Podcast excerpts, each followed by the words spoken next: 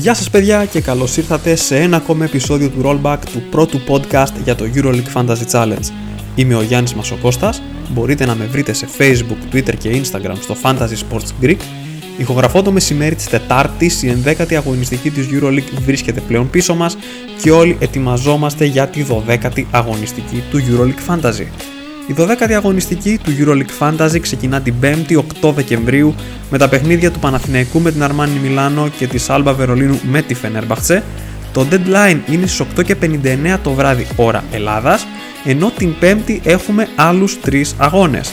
Μακάμπι Τελάβη Βαλένθια, Ρεάλ Μαδρίτης Μονακό και το σερβικό εμφύλιο Παρτιζάν Ερυθρός Αστέρας. Την Παρασκευή έχουμε τα υπόλοιπα 4 παιχνίδια που ολοκληρώνουν την αγωνιστική, στις 7.59 το απόγευμα το deadline, λίγο πριν την έναρξη του παιχνιδιού ανάμεσα στη Ζάλγκυρης Κάουνας και την Ανατολού Εφές. Επίσης την Παρασκευή έχουμε τα παιχνίδια Ολυμπιακός Βιρτους Μπολόνια, Μπασκόνια Μπάγκερ Μονάχου και Μπαρτσελώνα Βιλερμπάν. Επομένως, σε κάθε περίπτωση βεβαιωθείτε πως θα έχετε βάλει κάποια επενθύμηση ώστε να μην χάσετε την προθεσμία και να οριστικοποιήσετε τις ομάδες σας. Επίσης, αν σας αρέσει το περιεχόμενο που δημιουργώ και θέλετε να με στηρίξετε, τσεκάρτε το προφίλ μου στο Patreon στο www.patreon.com κάθετος Fantasy Sports Greek. Στο κόστος του ενός καφέ τον μήνα μπορείτε να ενισχύσετε την προσπάθειά μου και να με βοηθήσετε να παράγω ακόμα περισσότερο και ακόμα καλύτερο περιεχόμενο. Σε αυτό το επεισόδιο θα ξεκινήσω με μια γρήγορη ανασκόπηση της 11ης αγωνιστικής και μετά θα αναφέρω πώς αυτή κύλησε για την ομάδα μου. Στη συνέχεια θα επικαιροποιήσω τη λίστα scouting και θα περάσουμε στις δικές σας ερωτήσεις αλλά και στις καλύτερες επιλογές αρχηγών και προπονητών. Τέλος θα παρουσιάσω το πλάνο της ομάδας μου για τη 12η αγωνιστική του EuroLeague Fantasy.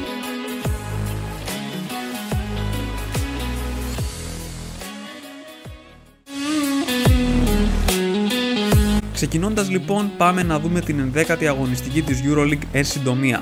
Η Μπαρτσελώνα πήρε δύσκολο διπλό στην έδρα της Άλμπα Βερολίνου με 88-86 στο ντεμπούτο του Νίκολα Μύρωτιτ στη φετινή EuroLeague. Ο Ισπανομαυροβούνιος forward έκανε κατευθείαν αισθητή την παρουσία του με 19 πόντους και 6 rebound και 29 μονάδες στην αξιολόγηση, επίδοση που ήταν και η δεύτερη καλύτερη στη θέση του. Εξίσου θετικός ο Νικολάς Λαπροβίτολα με 16 πόντους και 6 assist για 20 στην αξιολόγηση. Για την Άλμπα Βερολίνου, ο Γιωχάνες Τίεμαν μέτρησε 12 πόντους και 7 rebound για 22 στο ranking, 19 έγραψε στην αξιολόγηση ο Ταμίρ Μπλάτ. Σε ένα συναρπαστικό παιχνίδι με πολλές ανατροπές στο σκόρ, η Ανατολού Εφές επικράτησε του Ολυμπιακού με 82-71 με πρωταγωνιστή ποιον άλλον τον Βασίλια Μίτσιτς. Ο Σέρβος Γκάρντ μας τιμώρησε για τα σχόλια που κάναμε την προηγούμενη εβδομάδα, αγγίζοντας το triple-double με 18 πόντους, 9 assist και 9 rebound, 31 οι μονάδες τους στην αξιολόγηση, επίδοση που ήταν η τρίτη καλύτερη της αγωνιστικής, ακόμα ένα καλό σκορ από τον Will Clyburn με 24 πόντους για 23 στην αξιολόγηση, παραμένει ανεβασμένος ο Rodrigue Bobois με 19 πόντους και 6 rebound για 24 στο ranking. Από τους ερυθρόλευκους ξεχώρισε ο Κώστας Λούκας με 12 πόντους, 6 rebound και 6 assist για 19 στο ranking, 15 μόλις οι μονάδες του Σάσα Βεζέγκοφ. Η Μονακό πέρασε από την έδρα της Βιλερμπάν με 84-75 σε μια αναμέτρηση όπου κανένας παίκτης δεν ξεπέρασε το 20 στην αξιολόγηση. 17 πόντι και 6 rebound και 17 στην αξιολόγηση από τον Τονάτας Μοτιεγιούνας, ενώ με 13 πόντους Λάιτι και ο Μπασοχάν συγκέντρωσαν από 14 μονάδες στο ranking. Η Μπασκόνια κέρδισε άνετα την Αρμάνι Μιλάνο με 78-62 και έδειξε για άλλη μια φορά τη δυναμική που έχει εντός έδρας. Με 15 πόντους και 7 assist, ο Ντάριος Τόμψον συγκέντρωσε 19 μονάδες στην αξιολόγηση, ενώ από την Ιταλική ομάδα ξεχώρισε ο Μπράντον Davis που έκανε ένα ιδιαίτερο triple-double με 23 πόντους, 12 rebound και 10 κερδισμένα foul, 33 οι μονάδες τους στην αξιολόγηση, επίδοση που ήταν η τρίτη καλύτερη της αγωνιστικής στο σύνολο των παικτών, όμως η Αρμάνι Μιλάνο μετράει πλέον 7 συνεχόμενες ήττες στην Euroleague. Σε ένα τρομερό παιχνίδι που κρίθηκε στην παράταση, η Βαλένθια έφυγε με το διπλό από την έδρα της Παρτιζάν με 196. Με 17 πόντους, 4 rebound και 4 assist, ο Τσάμπι Λόπεθ Αροστέγγι συγκέντρωσε 23 μονάδες στην αξιολόγηση για να τον ακολουθήσει ο James Webb με 18 πόντους και 9 rebound για 20 στο ranking. Πρώτο σκόρ για τη Βαλένθια ήταν ο Χασιέλ Ριβέρο με 22 πόντους για 18 μονάδες στο ranking, ενώ για την Παρτιζάν ο Ματίας Λεσόρ που εμφανιζόταν αμφίβολος μέχρι και την τελευταία στιγμή αγωνίστηκε κανονικά και όχι μόνο αυτό, αλλά έμεινε στο παρκέ για σχεδόν 40 λεπτά και με 22 πόντους και 10 rebound συγκέντρωσε 37 μονάδες στην αξιολόγηση, στέλνοντας τον κουβά όλους όσοι πορεύτηκαν με τον Ζακ Λεντέι. Ο Ερυθρός Αστέρας συνέχισε την ανωδική πορεία του υπό τις οδηγίες του Ντούσκο Ιβάνοβιτς, ξεπερνώντας και το εμπόδιο της Virtus Μπολόνια με 83-74. Με 12 πόντους και 5 rebound, ο Λούκα Μίτροβιτς συγκέντρωσε 21 μονάδες στην αξιολόγηση για να τον ακολουθήσουν Βιλντόσα, Ντόμπριτς και Μάρκοβιτς με 17. Για την Virtus, ο Μαμ Τζαϊτέ άγγιξε το double-double με 15 πόντους και 9 rebound για 27 μονάδες στην αξιολόγηση. Την έκτη συνεχόμενη νίκη της πανηγύρισε η Real Madrid, η οποία πήρε σπουδαίο διπλό στην έδρα της Φενέρμπαχτσε με 85-71. Με 15 πόντους και 3 rebound, ο Devin Booker ήταν πρώτος σε μονάδες στο ranking για την τουρκική ομάδα με 17, την ώρα που ο Eddie Tavares πραγματοποίησε εντυπωσιακή εμφάνιση με 17 πόντους, 4 rebound και 4 assist για 26 στην αξιολόγηση. Εξίσου θετικός και ο Τζάναν Μούσα με 18 πόντους, 4 rebound και 6 assist για 22 μονάδες στο ranking. Τρίτη συνεχόμενη νίκη για τον Παναθηναϊκό, ο οποίος υποχρέωσε τη Ζάλγκη Κάουνας στην πρώτη εντός έδρας ήττα της. 81-67 το τελικό σκορ υπέρ των Πρασίνων, οι οποίοι είδαν τον Derek Williams να σκοράρει 25 πόντους και να μαζεύει 5 rebound για 30 στην αξιολόγηση. Μεγάλο μάτς και από τον Γιώργο Παπαγιάννη με 6 πόντους και 13 rebound για 21 στην αξιολόγηση. Για τη Ζάλγκυρη το μεγαλύτερο σκορ ήρθε από τον Κίναν Evans για άλλη μια φορά, ο οποίος μέτρησε 18 πόντους και 5 assist για 18 μονάδες στην αξιολόγηση. Τέλος, η Μπάγκερ Μονάχου συνέχισε την ανωδική πορεία της, επικρατώντας με 98-89 της Μακάμπι Τελαβίβ. Πρώτο σκόρερ για τους Βαβαρούς ο Κάσιος Βίνστον με 23 πόντους για 20 μονάδες στην αξιολόγηση. Ωστόσο, αυτό που κρατήσαμε από το παιχνίδι ήταν η τρομερή εμφάνιση του Λόρεντζο Μπράουν. Με 36 πόντους, 7 assist και 10 κερδισμένα φάουλ, ο γκάρ της Μακάμπι συγκέντρωσε 43 μονάδες στην αξιολόγηση επίδοση που ήταν και η υψηλότερη της αγωνιστικής σε μια βραδιά που ο ίδιος θα θυμάται σίγουρα για καιρό. Πώς κύλησε η ενδέκατη αγωνιστική για την ομάδα μου; Πάρα πολύ καλά, αν και δεν ξεκίνησε με τον καλύτερο τρόπο, αυτό ήταν το περίεργο την προηγούμενη εβδομάδα. Πραγματοποίησα τέσσερις ανταλλαγές μπαίνοντας στην αγωνιστική, άλλαξα και τους δύο center, κάτι το οποίο είχα αναφέρει και στο προηγούμενο επεισόδιο, τον Τζόναθαν Μότλι και τον Φιλίπ Πετρούσεφ, βλέποντας ότι ο Ματίας Λεσόρ εμφανιζόταν αμφίβολος μέχρι και πριν το deadline με τον Ζέλικο Μπράντοβιτ να έχει κάνει σχόλια το πρωί της ίδιας μέρας ότι ο Γάλλος ψηλός είχε χάσει αρκετές προπονήσεις, είπα να βάλω τον Ζακ Λεντέι στη θέση του center. Προκειμένου όμως να φέρω τον Λορένζο Μπράουν στην ομάδα μου, που ήταν από τους βασικότερους στόχους μετά την ενημέρωση ότι ο Baldwin δεν θα αγωνιζόταν, χρειάστηκε να κάνω μια θυσία στη θέση του center. Έτσι, ο Φιλίπ Πετρούσεφ υποβαθμίστηκε στο James Νάτζι της Μπαρτσελώνα που κόστιζε μόλις 4 credits, με τα επιπλέον κεφάλαια αναβάθμισα τον Γιαννούλη Λαρετζάκη σε Λορέντζο Μπράουν, ενώ στη θέση του προπονητή ο Τσούς Ματέο αποχώρησε για να έρθει ο Ζωάν Πενιαρόγια τελικά. Η αλήθεια είναι ότι ο προπονητής ήταν ένα μεγάλο δίλημα που είχα μπαίνοντας στην αγωνιστική, ωστόσο εξελίχθηκε στο πιο ευχάριστο νέο απ' όλα. Και αυτό διότι οι άλλοι δύο βασικοί υποψήφοι, ο Ζέλικο Μπράντοβιτς και ο Κάζης Μαξβίτης, έχασαν και επέστρεψαν αρνητικά σκορ. Επομένως ξεκινάμε τα καλά νέα για την ενδέκατη αγωνιστική από τη θέση του προπονητή, η κοσάρι από τον coach Πενιαρόγια στο παιχνίδι της Μπασκόνια με την Αρμάνι Μιλάνο, οι Βάσκοι κέρδισαν με διψήφια διαφορά την ώρα που η Ιταλική ομάδα δεν σταματά να χάνει στα παιχνίδια της. Ήταν από τις κινήσεις που έμελαν να κάνουν τη διαφορά νομίζω στο τέλος, αν αναλογιστούμε το γεγονός ότι η άλλη δημοφιλής επιλογή, ο Ζέλικο Μπράντοβιτς, επέστρεψε μείον 5 λόγω της ήττας της Παρτιζάν από την Βαλένθια στην παράταση. Τελικώς, η καλύτερη επιλογή προπονητή για την αγωνιστική ήταν ο Ντέγιαν Ράντονιτς. Συγχαρητήρια σε όσους πορεύτηκαν με τον coach του Παναθηναϊκού. Νομίζω ήταν μια κίνηση που είχε μεγάλο ρίσκο. Στα υπόλοιπα καλά νέα της αγωνιστικής, η τρομερή εμφάνιση του Λορέντζο Μπράουν.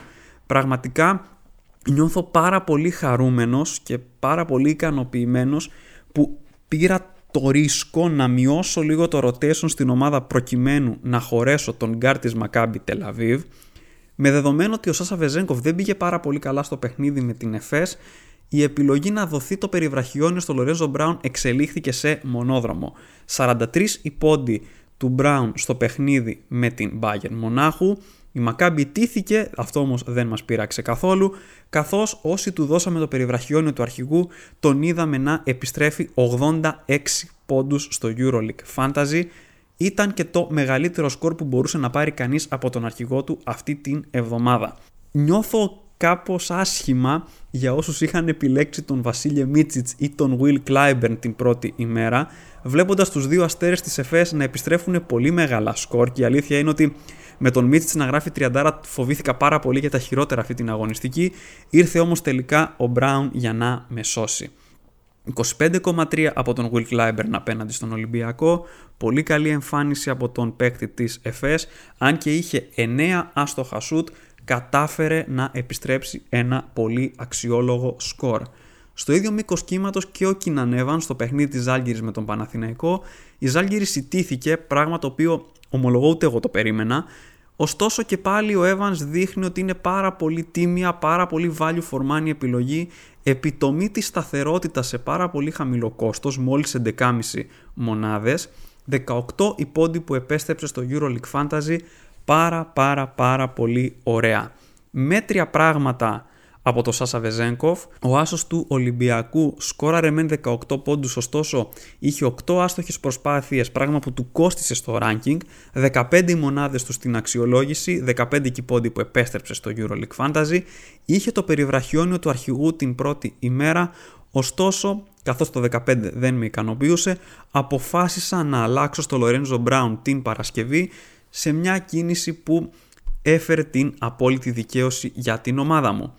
Μέτρια πράγματα και από τον Dwayne Bacon στο παιχνίδι του Παναθηναϊκού με τη Ζάλγιρης Κάουνας, παρά το γεγονός ότι ο Αμερικανός σκόραρε 19 πόντους, είχε χαμηλά ποσοστά ευστοχίας, συγκεκριμένα είχε 12 άστοχα σουτ και του κόστησαν αυτά πάρα πολύ στην αξιολόγηση. Ωστόσο αυτό είναι ένα ρίσκο που το παίρνουμε συνειδητά βάζοντας τον Bacon στις ομάδες μας, γνωρίζοντας ότι αν το shoot και οι προσπάθειες οι επιθετικές δεν του βγούνε, πολύ δύσκολα θα καταφέρει να επιστρέψει ένα πολύ αξιόλογο σκορ. Ωστόσο, από την άλλη πλευρά, αν έχει ψηλά ποσοστά ευστοχίας, μπορεί να επιστρέψει άνετα το 25. Δεν γκρινιάζω όμως σε καμία περίπτωση. Η μεγάλη απογοήτευση της αγωνιστικής δεν ήταν άλλη από τον Ζακ Λεντέι. Μόλις 9 οι μονάδες του στο παιχνίδι με την Βαλένθια. Ο Αμερικανός ψηλός της Παρτιζάν σκόραρε 12 μόλις πόντους και υπέπεσε σε 4 φάουλ και μέτρησε 5 άστοχα σουτ με αποτέλεσμα να μείνει χαμηλά στο ranking. Ωστόσο, όλοι μπήκαμε στη λογική του Λεντέι την προηγούμενη εβδομάδα με το σκεπτικό ότι ο Ματίας Λεσόρ θα έμενε εκτός. Εδώ ο Μπράντοβιτς μας έκανε μια τεράστια πλάκα νομίζω βλέποντας τον Λεσόρ να παίζει τόσα πολλά λεπτά δεν ξέρω πώς ήταν δυνατόν να έχει χάσει προπονήσεις και να διαβάζουμε παράλληλα τα ίδια σχόλια από τον προπονητή της Παρτιζάν το πρωί του αγώνα. Ωστόσο με το παιχνίδι να είναι δύο και κάτι ώρες μετά το deadline νομίζω δεν μπορούσαμε να το αποφύγουμε από τη στιγμή που θα έλαμε να ποντάρουμε σε κάποιον ψηλό της ε, Παρτιζάν ίσως τελικά βλέποντας αυτή την αβεβαιότητα λίγο με τον Λεσόρ ίσως να θεωρήσαμε ότι οι πιθανότητες του να μην παίξει ήταν περισσότερες από όσες ήταν στην πραγματικότητα Ίσως θα έπρεπε να είχαμε στραφεί σε κάποια άλλη λύση για να αποφύγουμε εξ ολοκλήρου αυτό το κάζο, έτσι όπως εξελίχθηκε. Ωστόσο, ακόμα και εκ των υστέρων να δει κανείς τα πράγματα, υπήρχε πάρα πολύ μεγάλο ρίσκο να λάβουμε 0 από έναν παίκτη που κοστολογούνταν στα 14 και κάτι credits. Όσοι πήραν το ρίσκο τους βγήκε ίσως και εδώ να ήταν μια νίκη των managers που παίζουν πιο χαλαρά στο παιχνίδι, που δεν παρακολουθούν τόσο πολύ τα αγωνιστικά νέα, που είπαν παίζει η Παρτιζάν με τη Βαλένθια, θα βάλω τον Λεσόρ, δεν παρακολούθησαν το τι είχε συμβεί όλη εκείνη την ημέρα. Στα υπόλοιπα τώρα στον πάγκο, πολύ λίγα πράγματα. Ο Λουκοσιούνας αγωνίστηκε για λίγο απέναντι στον Παναθηναϊκό. Από τον πάγκο επέστρεψε ένα πόντο στην ομάδα. Ο Μπράνκο Λάζιτς 0,55 στο παιχνίδι του Ερυθρού Αστέρα με τη Virtus Μπολόνια. Υπέπεσε σε τρία φάουλ, έμεινε χαμηλά. Μικρά αρνητικά σκορ από Γιώζε Πουέρτο και James Νάτζι. Μείον 0,9 από τον παίχτη της Βαλένθια, ο οποίος εδώ και πάρα πολύ καιρό δεν έχει επιστρέψει κάτι αξιόλογο. Είναι τρίτη συνεχόμενη αγωνιστική που ο Πουέρτο μένει χαμηλά και η αλήθεια είναι ότι έχω αρχίσει λίγο να το ξανασκέφτομαι τώρα με τον budget της ομάδας μου να ανεβαίνει. Μήπως ήταν λάθος που έδιωξα τον Λαρετζάκη και όχι αυτόν από την ομάδα. Ο James Νάτζι υπέπεσε σε ένα λάθος, δεν έπαιξε πάρα πολύ στο παιχνίδι της Μπαρσελόνα με την Άλμπα Βερολίνου. Περισσότερο τον έβαλα στην ομάδα θεωρώντας ότι σε πιθανότητα εύκολης επικράτησης μπορεί να παίρνει λίγο χρόνο συμμετοχής και κάτι να γράφε. Αυτό δεν συνέβη τελικά. Μείον 0,45. Στο σύνολο λοιπόν 187,8 η πόντι που συγκέντρωσε η ομάδα στην 11η αγωνιστική. Κέρδος στο budget αυξήθηκε κατά 1,4 credits και πλέον το συνολικό budget της ομάδας ανέρχεται σε 110,3 credits ενώ είχα και σημαντική άνοδο στη γενική κατάταξη προϊόν της μεγάλης εμφάνισης του Brown από τη θέση 2.962 που ξεκίνησε την αγωνιστική ανέβηκα στη θέση 1.505 που είναι και η υψηλότερη που έχει βρεθεί η ομάδα μου μέχρι στιγμής στην σεζόν. Περνάμε τώρα στη λίστα scouting εδώ που όπως κάθε εβδομάδα προκύπτουν αλλαγές. Οι παίκτες που προσθέθηκαν στη λίστα scouting ήταν ο Φίλιπ Πετρούσεφ, ο Ματίας Λεσόρ και ο Γιαννούλης Λαρετζάκης. Πέρα από αυτούς τους τρεις έχω προσθέσει στη λίστα scouting το Ροντρίγκ Μπομπουά της Ανατολού Εφές. Ο Γάλλος Γκάρντ με έχει εντυπωσιάσει τα τελευταία τρία παιχνίδια επιστρέφει συνεχόμενα διψήφια σκορ από τα οποία τα δύο είναι και μεγαλύτερα του 20. Συγκεκριμένα, υπολογίζοντα τον μέσο όρο του, είδα ότι στις τελευταίες τρεις αγωνιστικές επιστρέφει 26 πόντους κατά μέσο όρο στο EuroLeague Fantasy, που είναι και ο τρίτος καλύτερος στο σύνολο των παικτών για ένα παίκτη που κοστολογείται αυτή τη στιγμή στα 9,9 credits. Ο Σέιν Λάρκιν επέστρεψε για την Εφές στο τουρκικό πρωτάθλημα, αλλά κάπου πήρε το μάτι μου τραυματίστηκε ξανά. Συνεπώς, οι μετοχές του Μπομπουά συνεχίζουν να παραμένουν ψηλά και ίσως να ήταν και λάθος μας όλο αυτό το διάστημα που τον παραβλέψαμε κάπως. Η Εφές έχει πολύ καλό πρόγραμμα στα επόμενα παιχνίδια. Συγκεκριμένα στα προσεχή τρία θα αντιμετωπίσει Ζαλγκίρις, Μπασκόνια και Παρτιζάν, ομάδες οι οποίες σε καμία περίπτωση δεν είναι απαγορευτικές και κάπως έτσι ο Μπομπουά μπορεί να αποτελέσει ένα πάρα πολύ ενδιαφέρον differential σε ένα λογικό σχετικά κόστος βλέποντας και την εμφάνισή του. Επίσης στη λίστα scouting έχω προσθέσει τον Νίκολα Μύρωτιτς.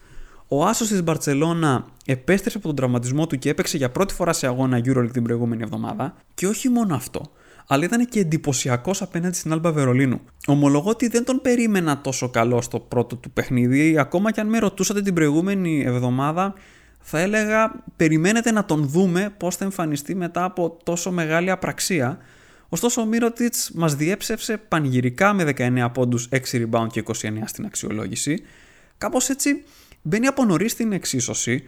Η Μπαρτσελώνα έχει Βιλερμπάν και Μονακό στα επόμενα δύο παιχνίδια, ομάδες που σίγουρα δεν αποτελούν φόβητρο. Η Βιλερμπάν δεν είναι και καμιά τρομερή ομάδα, έχει δείξει πολύ μεγάλη αδυναμία και η Μπαρτσελώνα την αντιμετωπίζει εντός έδρας. Σίγουρα η Βιλερμπάν δεν φημίζεται για τα μεγάλα σκορ που δίνει στους αντίπαλους ψηλούς. Ωστόσο, ο Μύρωτιτς δεν είναι οποιοδήποτε ψηλός. Νομίζω ότι θα τον αντιμετωπίζουμε όπως αντιμετωπίζουμε και τον Βεζέγκοφ σιγά σιγά. Θα τον βάζουμε αν τον έχουμε στην ομάδα μας απέναντι στον οποιονδήποτε.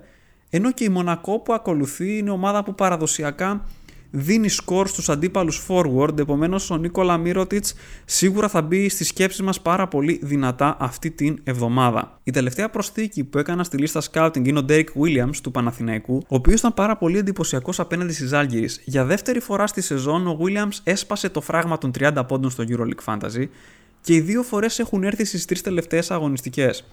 Επίσης είναι ενδεικτικό για τη φόρμα του Williams ότι δεν έχει επιστρέψει μονοψήφιος σκορ στο EuroLeague Fantasy από την έκτη αγωνιστική και μετά, ενώ στις τελευταίες 3 και 5 αγωνιστικές έχει τον τέταρτο και τον πέμπτο καλύτερο μέσο όρο στο σύνολο των παικτών.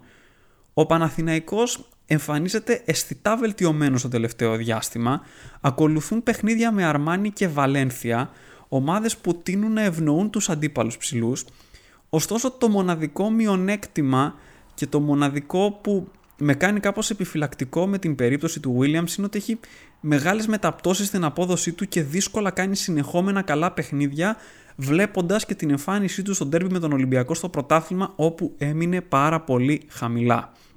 Τώρα, στους παίκτες που αφαίρεσα από τη λίστα scouting, αφαίρεσα τους παίκτες που έφερα στην ομάδα μου την προηγούμενη εβδομάδα, δηλαδή τον Ζακ Λεντέι και τον Λορέντζο Μπράουν.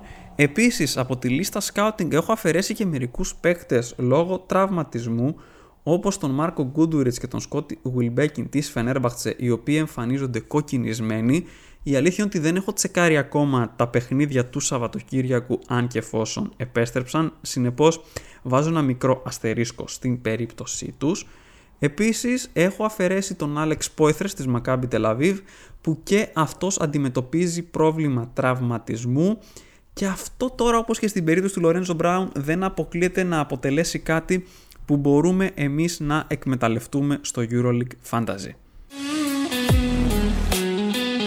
Περνάμε τώρα στις δικές σας ερωτήσεις. Για άλλη μια φορά ευχαριστώ πάρα πολύ που τις στείλατε. Η πρώτη ερώτηση σε αυτό το επεισόδιο είναι από τον Βαγγέλη. Με εμφανεί τα σημάδια κόπωσης του Βεζέγκοφ. Πόσο λογική βλέπεις μια ανταλλαγή για να έρθει ο σταθερά καλός Κλάιμπερ σε συνδυασμό με αναβάθμιση και άλλων θέσεων στο ρόστερ; Επίσης τι κάνουμε με Μύρωτιτς; Η ερώτηση του Βαγγέλη νομίζω ότι είναι η ερώτηση του εκατομμυρίου στα δικά μου μάτια αυτή την εβδομάδα. Η αλήθεια είναι ότι για πρώτη φορά στη σεζόν έχω αρχίσει να επεξεργάζομαι ένα πλάνο χωρίς τον Βεζέγκοφ στην ομάδα μου, πράγμα το οποίο μπορεί να ακούγεται και λίγο γερόσιλο. Ο λόγος που συμβαίνει αυτό είναι η επιστροφή του Μύρωτιτς κυρίως, ενός παίκτη που έχει αποδείξει όλα αυτά τα χρόνια ότι μπορεί να επιστρέφει μεγάλα σκορ με συνέπεια που όμοιά της φέτος βλέπουμε μόνο στο Βεζέγκοφ. Επίσης, εκτιμώ ότι στο οικονομικό κομμάτι ο Βεζέγκο φτάνει σιγά σιγά στο ταβάνι του και δεν ξέρω κατά πόσο θα είναι δυνατόν να συντηρηθεί ένα τέτοιο κόστος στα επόμενα παιχνίδια. Με αυτό το σκεπτικό λοιπόν υπάρχουν πλεονεκτήματα σε πιθανή πώληση του Βεζέγκοφ ως προς το οικονομικό κομμάτι. Και σε προηγούμενα επεισόδια είχα αναφέρει νομίζω ότι αυτή η μεγάλη αύξηση που έχουμε δει φέτος στα budget μας είναι πλασματική σε κάποιο βαθμό διότι οφείλεται στην άνοδο της αξίας ενός μονοπέκτη, του Σάσα Βεζέγκοφ. Συνεπώς, ο μόνος τρόπος για να επωφεληθούμε οικονομικά από αυτή τη συνθήκη είναι να τον πουλήσουμε. Ένα ακόμα στοιχείο που είναι άξιο αναφοράς είναι το εξής. Για πρώτη φορά, την προηγούμενη αγωνιστική ουσιαστικά, επωφελήθηκαν οι ομάδες που είχαν plan B στην αρχηγία του Βεζέγκοφ. Λόγω των σταθερών μεγάλων σκορ, ο Βεζέγκοφ είναι νούμερο ένα υποψήφιος αρχηγός κάθε εβδομάδα ανεξαρτήτου αντιπάλου. Και πάρα πολλοί έχουν μπει σε μια λογική: Έχω το Βεζέγκοφ, θα τον βάζω αρχηγό κάθε εβδομάδα, επιστρέφει μεγάλα σκορ. Ωστόσο, τώρα που έβγαλε το 15 με την ΕΦΕΣ, όσοι τον είχαν αρχηγό την πρώτη μέρα, μπαίνω κι εγώ σε αυτή την κατηγορία, χρειάστηκε να τον αλλάξουν και να που βγήκαμε κερδισμένοι όσοι είχαμε τον Brown στην ομάδα μας, καθώς όχι μόνο ξεπέρασε το Βεζέγκοφ, αλλά αναδείχθηκε και πρώτος σκόρε της αγωνιστικής, ξεπερνώντας άλλους δημοφιλείς αρχηγούς την πρώτη μέρα, όπως ο Μίτσιτς και ο Κλάιμπερν.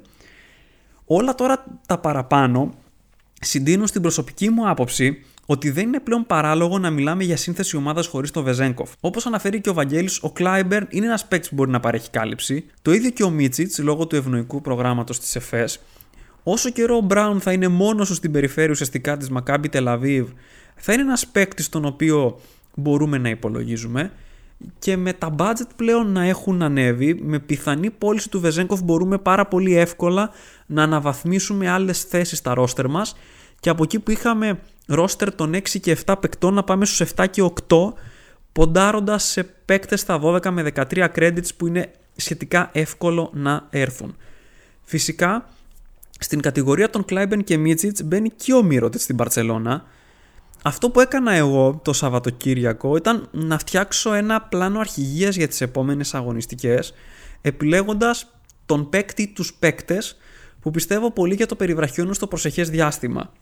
Τη 12η αγωνιστική ενδεικτικά, ο Βεζέγκοφ παίζει τη δεύτερη μέρα μετά από καιρό απέναντι στη Virtus Μπολόνια.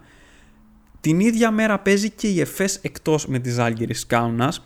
Ωστόσο, ο Λορένζο Μπράουν παίζει την πρώτη μέρα και παίζει με τη Βαλένθια εντός έδρας, μια ομάδα απέναντι στην οποία άνετα μπορεί. Εντάξει, όχι να επαναλάβει την προηγούμενη εβδομάδα, θα ήταν τρελό αυτό το πράγμα να συμβεί, αλλά να γράψει ένα πάρα πολύ αξιόλογο σκορ και να μας λύσει εξ αρχής το ζήτημα του περιβραχιονίου του αρχηγού.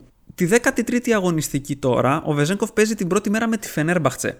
Αναμέτρηση που στη θεωρία τουλάχιστον δεν είναι και η πλέον ευνοϊκή, αν και έχουμε δει τη Φενέρμπαχτσε να δίνει λίγο σκορ στους αντίπαλους ψηλούς. Τη 13η αγωνιστική, ο Μύρωτιτς παίζει απέναντι στη Μονακό, η οποία είναι ομάδα που δίνει αρκετούς πόντους στους αντίπαλους forward. Αντίστοιχα, Κλάιμπεν και Μίτσιτ παίζουν απέναντι στην Μπασκόνια. Και η Μπαρσελόνα και η Εφές παίζουν τη δεύτερη ημέρα, ωστόσο είναι πάρα πολύ ευνοϊκά παιχνίδια και δεν αποκλείεται να δούμε μια επανάληψη της 11ης αγωνιστικής. Τη 14η τώρα αγωνιστική, ο Ολυμπιακός παίζει εκτός έδρας με τη Βιλερμπάν την πρώτη μέρα και εκεί εκτιμώ πως είναι πάλι το σημείο που θα χρειαστούμε και πάλι το Βεζέγκοβ για επιλογή αρχηγού καθώς εκτιμώ πως ό,τι και να γίνει στις προσεχείς αγωνιστικές ο forward του Ολυμπιακού θα πάει ψηλά απέναντι στη Βλερμπάν η οποία δεν είναι και καμιά τρομερή ομάδα. Επομένως, για να απαντήσω και στην ερώτηση του Βαγγέλη, γιατί όχι να μην το δοκιμάσουμε σε κάποια από τις ομάδες μας, ειδικά αν θέλουμε να καλύψουμε έδαφος. Η επόμενη ερώτηση είναι από τον Vanks. Καλύτερο πλάνο για τους center, ένας ακριβώς και ένας των 4 credits ή σπάσιμο του budget σε δύο, για παράδειγμα Ριβέρο Παπαγιάννη. Επίσης, συνεχίζουμε με πενιαρόγια ή βλέπεις κάποιον καλύτερο σε αυτό το εύρος τιμής. Γενικά, είμαι της άποψης ότι το 2 είναι καλύτερο από το 1. Συνεπώς, δύο center με λίγο σπάσιμο του budget είναι καλύτερο από ένα center πολύ δυνατό και έναν οικονομικό με την έννοια ότι έχεις μια αλφακάλυψη. Ωστόσο, αυτός ο κανόνας φέτος δεν επιβεβαιώνεται σταθερά γιατί δεν έχουμε δει συνέπεια στους πιο οικονομικούς σέντερ της κατηγορίας Παπαγιάννης, Ριβέρο κλπ. Ο Παπαγιάννης έχει αρχίσει να βγάζει κάποια αξιόλογα σκορ ενώ πρόσφατα ο Ριβέρο επανήλθε από τον τραυματισμό του και ξαναμπαίνει σιγά σιγά στο κάδρο. Η αλήθεια είναι πως ούτε εγώ έχω καταλήξει 100% ως προς το ποιο από τα δύο πλάνα συμφέρει καλύτερα. Αυτό που ξέρω αυτή την εβδομάδα είναι ότι ο Λεσόρ έχει ένα τρομερά ευνοϊκό παιχνίδι απέναντι στον Ερυθρό Αστέρα, ο οποίος έδωσε μεγάλο σκορ στον Τζαϊτέ. Έχω μερικές επιφυλάξεις ακόμα για τον Παπαγιάννη, αλλά σε καμία περίπτωση δεν μπορώ να τον βγάλω εκτός συζήτησης βλέποντας τον Παναθηναϊκό να ανεβαίνει, ενώ ο Ριβέρο μου αρέσει πάρα πολύ σαν επιλογή με τη Βαλένθια να έχει Μακάμπι, Παναθηναϊκό και Bayern στα επόμενα τρία, ομάδες απέναντι στις οποίες ο Ριβέρο μπορεί να γράψει πολύ μεγάλο σκορ. Για να το μαζέψω λοιπόν και τα δύο πλάνα αυτή την εβδομάδα τουλάχιστον έχουν εξίσου μεγάλες πιθανότητες να πάνε καλά με την έννοια ότι μπορεί άνετα ο Λεσόρ να γράψει ένα 25 και να καλύψει τυχόν μεγάλο σκορ από τον Ριβέρο ή από τον Παπαγιάννη. Το μόνο σενάριο να πιάσει το δεύτερο είναι και οι δύο ψηλοί να βγάλουν ένα σκορ ισάξιο του Λεσόρ και ουσιαστικά να πάρει το σκορ από δύο παίκτες. Αλλά η αλήθεια είναι ότι σε αυτή την εβδομάδα δεν μπορώ να διαλέξω κάτι. Όσον αφορά το ζήτημα του προπονητή, νομίζω πως θα διατηρούσα τον Πενιαρόγια για αυτή την εβδομάδα, βλέποντας και τις αποσίες της Bayern από τη μία πλευρά, αλλά και την εντός έδρας φόρμα της Μπασκόνια. Επόμενη ερώτηση από τον Γιωρέτ. Μπέικον, Νέμπο ή Παπαπέτρου, Παπαγιάννης. Ο Γιωρέτ λέει ότι ήρθε η ώρα να παίξουμε με δύο center και πάλι η center είναι στο επίκεντρο. Σίγουρα από τους τέσσερις παίκτες που αναφέρει ο Γιωρέτ, αυτός που εκτιμώ περισσότερο είναι ο Μπέικον και αυτός που εκτιμώ λιγότερο είναι ο Παπαπέτρου λόγω μη σταθερότητας. Με τον τραυματισμό του Πόηθρε, νομίζω ότι οι μετοχές του Νέμπο ανεβαίνουν αρκετά, ενώ και η Βαλένθια συνηθίζει να δίνει σκόρ στους ψηλούς. Ο Νέμπο νομίζω ότι θα ήταν κακό ποντάρισμα για αυτή την αγωνιστική αν κάποιος θέλει να το ρισκάρει αρκετά και με αυτό το σκεπτικό νομίζω ότι θα προτιμούσα το πρώτο δίδυμο του Bacon με τον Νέμπο. Επόμενες ερωτήσεις από τον Evil 9. Με δεδομένους τραυματισμούς στην Bayern ήρθε η ώρα για τον Cassius Winston. Mitch εναντίον Brown, αξίζει ο Bacon και το ίδιο ερώτημα με τους center που έστειλε και ο Γιωρέτ. Ο Winston είναι ένας παίκτης που βρίσκεται σταθερά στο ραντάρ μου, αλλά δεν με έχει πείσει ακόμα 100% για να τον ξαναβάλω στην ομάδα μου μετά το κακό του ξεκίνημα. Με τις απουσίες της Bayern εκτιμώ ότι θα έχει περισσότερο την μπάλα στα χέρια του και θα παίρνει περισσότερες επιθέσεις. Το ζήτημα όμως είναι αν το timing είναι το σωστό απέναντι στην Μπασκόνια που για να πω την αλήθεια δεν νομίζω ότι είναι και το καλύτερο. Στο δίλημμα Brown και Μίτσιτς, ο Brown εξοικονομεί πόρους και όσο η Μακάμπι δεν φέρνει γκάρ θα είναι το Α και το Μέγα στην επίθεσή της. Μόνο και μόνο για τα κεφάλαια επιλέγω τον Brown με το σκεπτικό ότι μπορούμε να καλύψουμε την Εφές και με τον Κλάιμπεν που είναι και κάπως πιο οικονομικός από τον Μίτσιτς. 100% είναι στον Bacon, παίρνει πάρα πολλές επιθέσεις. Και όσον αφορά το ζήτημα τώρα με τους center, έχει να κάνει με την κατανομή και των κεφαλαίων στις υπόλοιπες θέσεις.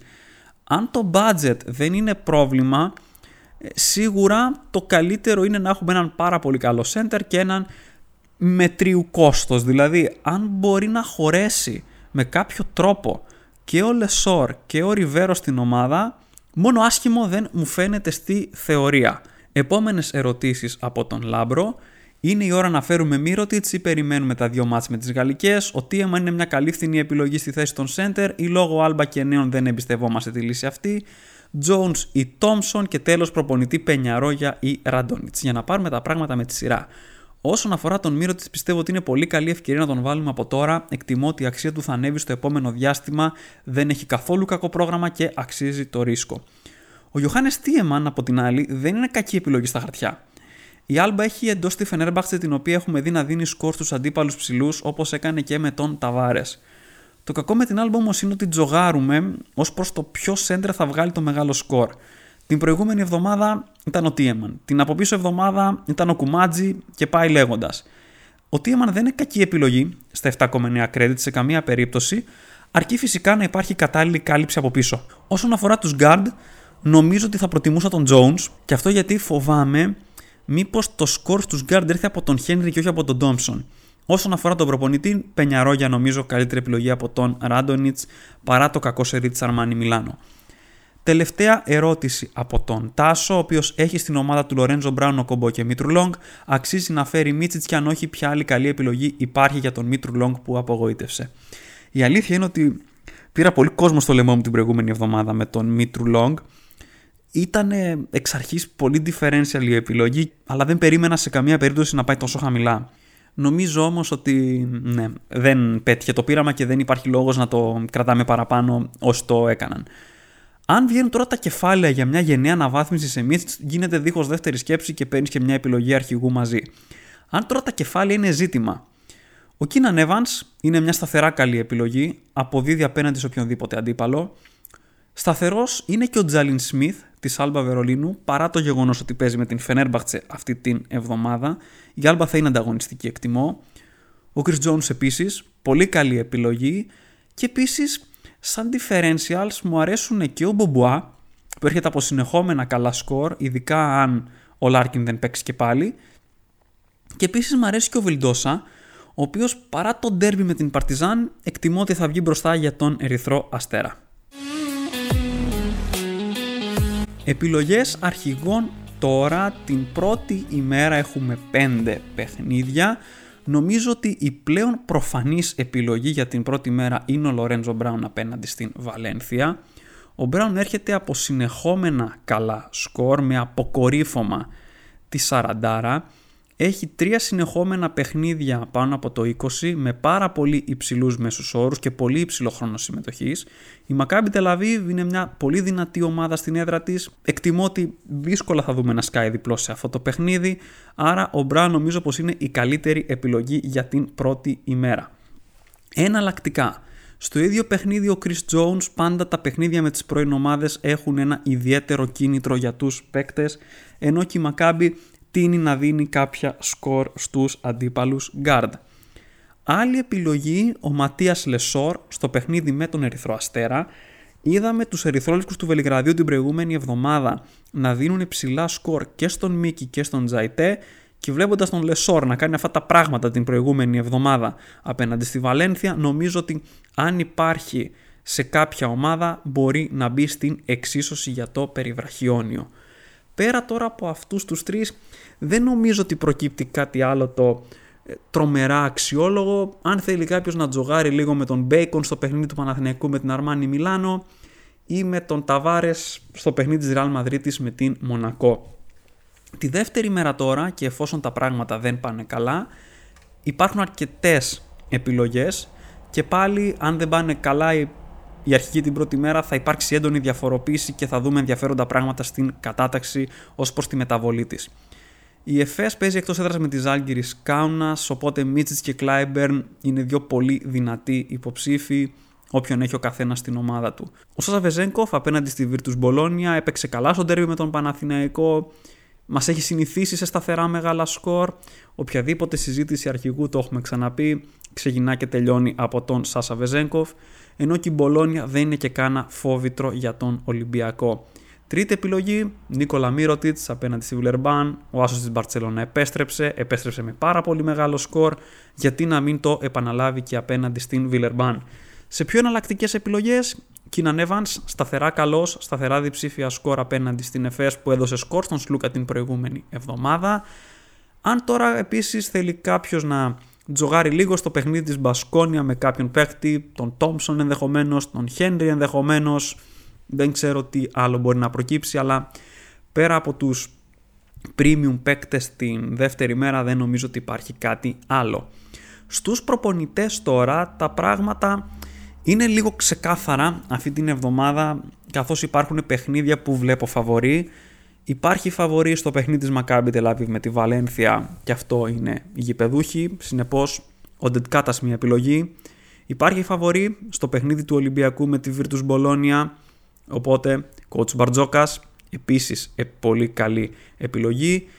Άμα θέλετε να ξοδέψετε και λιγάκι παραπάνω γιατί όχι στον Σαρούνας Γιασκεβίτσιους απέναντι στην Βιλερμπάν, εκτιμώ ότι πολύ δύσκολη διαφορά θα μείνει κάτω από τους 10 πόντους και ο Γιασκεβίτσιος μπορεί να επιστρέψει άνετα ένα 20.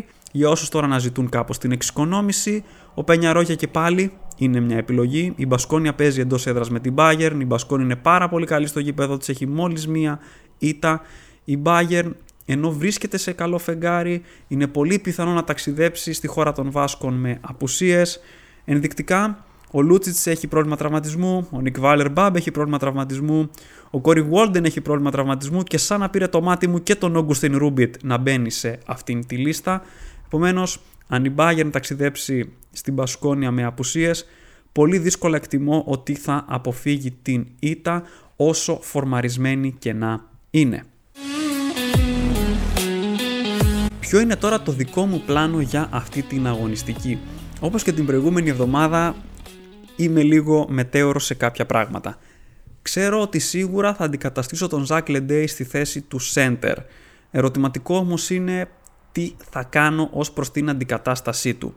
Ο Ματίας Λεσόρ είναι σίγουρα ο νούμερο 1 αντικαταστάτης, ωστόσο αν θέλω να πάω σε σχήμα με δύο center δεν αποκλείεται να εξεταστεί και ο Παπαγιάννης απέναντι στην Αρμάνι Μιλάνο και ο Μουσταφά Φάλ απέναντι στη Virtus Μπολόνια εκτιμώ ότι ο Γάλλος σέντερ του Ολυμπιακού θα έχει πάρει ψυχολογία μετά την πολύ καλή του εμφάνιση στο ντέρμπι με τον Παναθηναϊκό.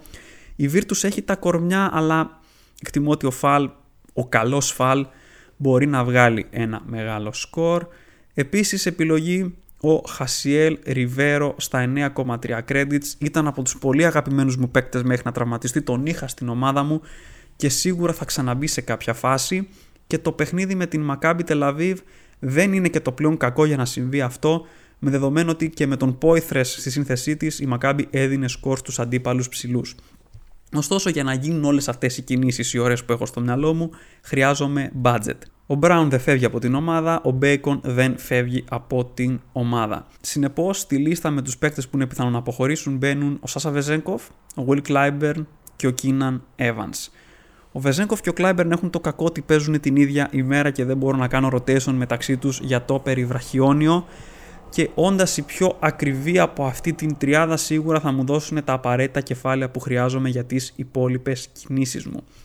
Η αλήθεια είναι ότι δοκίμασα ένα σχήμα χωρίς το Βεζέγκοφ, να πουλήσω δηλαδή τον forward του Ολυμπιακού, να φέρω στη θέση του τον Νίκολα Μύρωτιτς σε μια κίνηση η οποία είναι υποβάθμιση όσον αφορά το budget καθώς τους χωρίζουν 3,6 credits αλλά δεν το θεωρώ καθόλου υποβάθμιση αν αναλογιστούμε τι παίκτη φέρνω.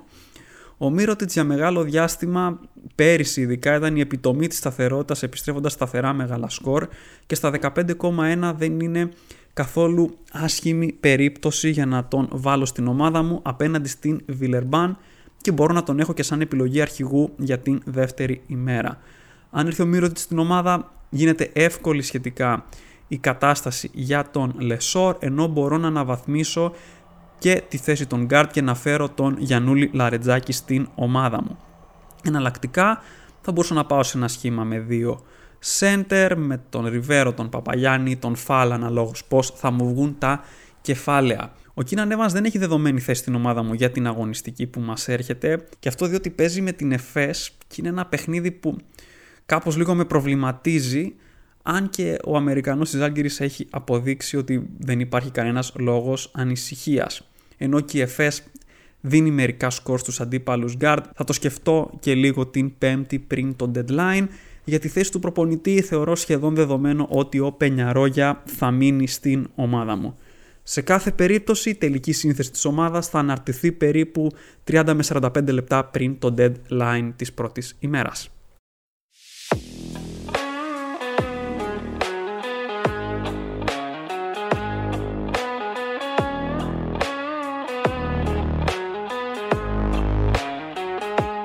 Αυτό ήταν λοιπόν το επεισόδιο. Ευχαριστώ πολύ που αφιερώσατε χρόνο για να το ακούσετε. Ελπίζω να σας άρεσε.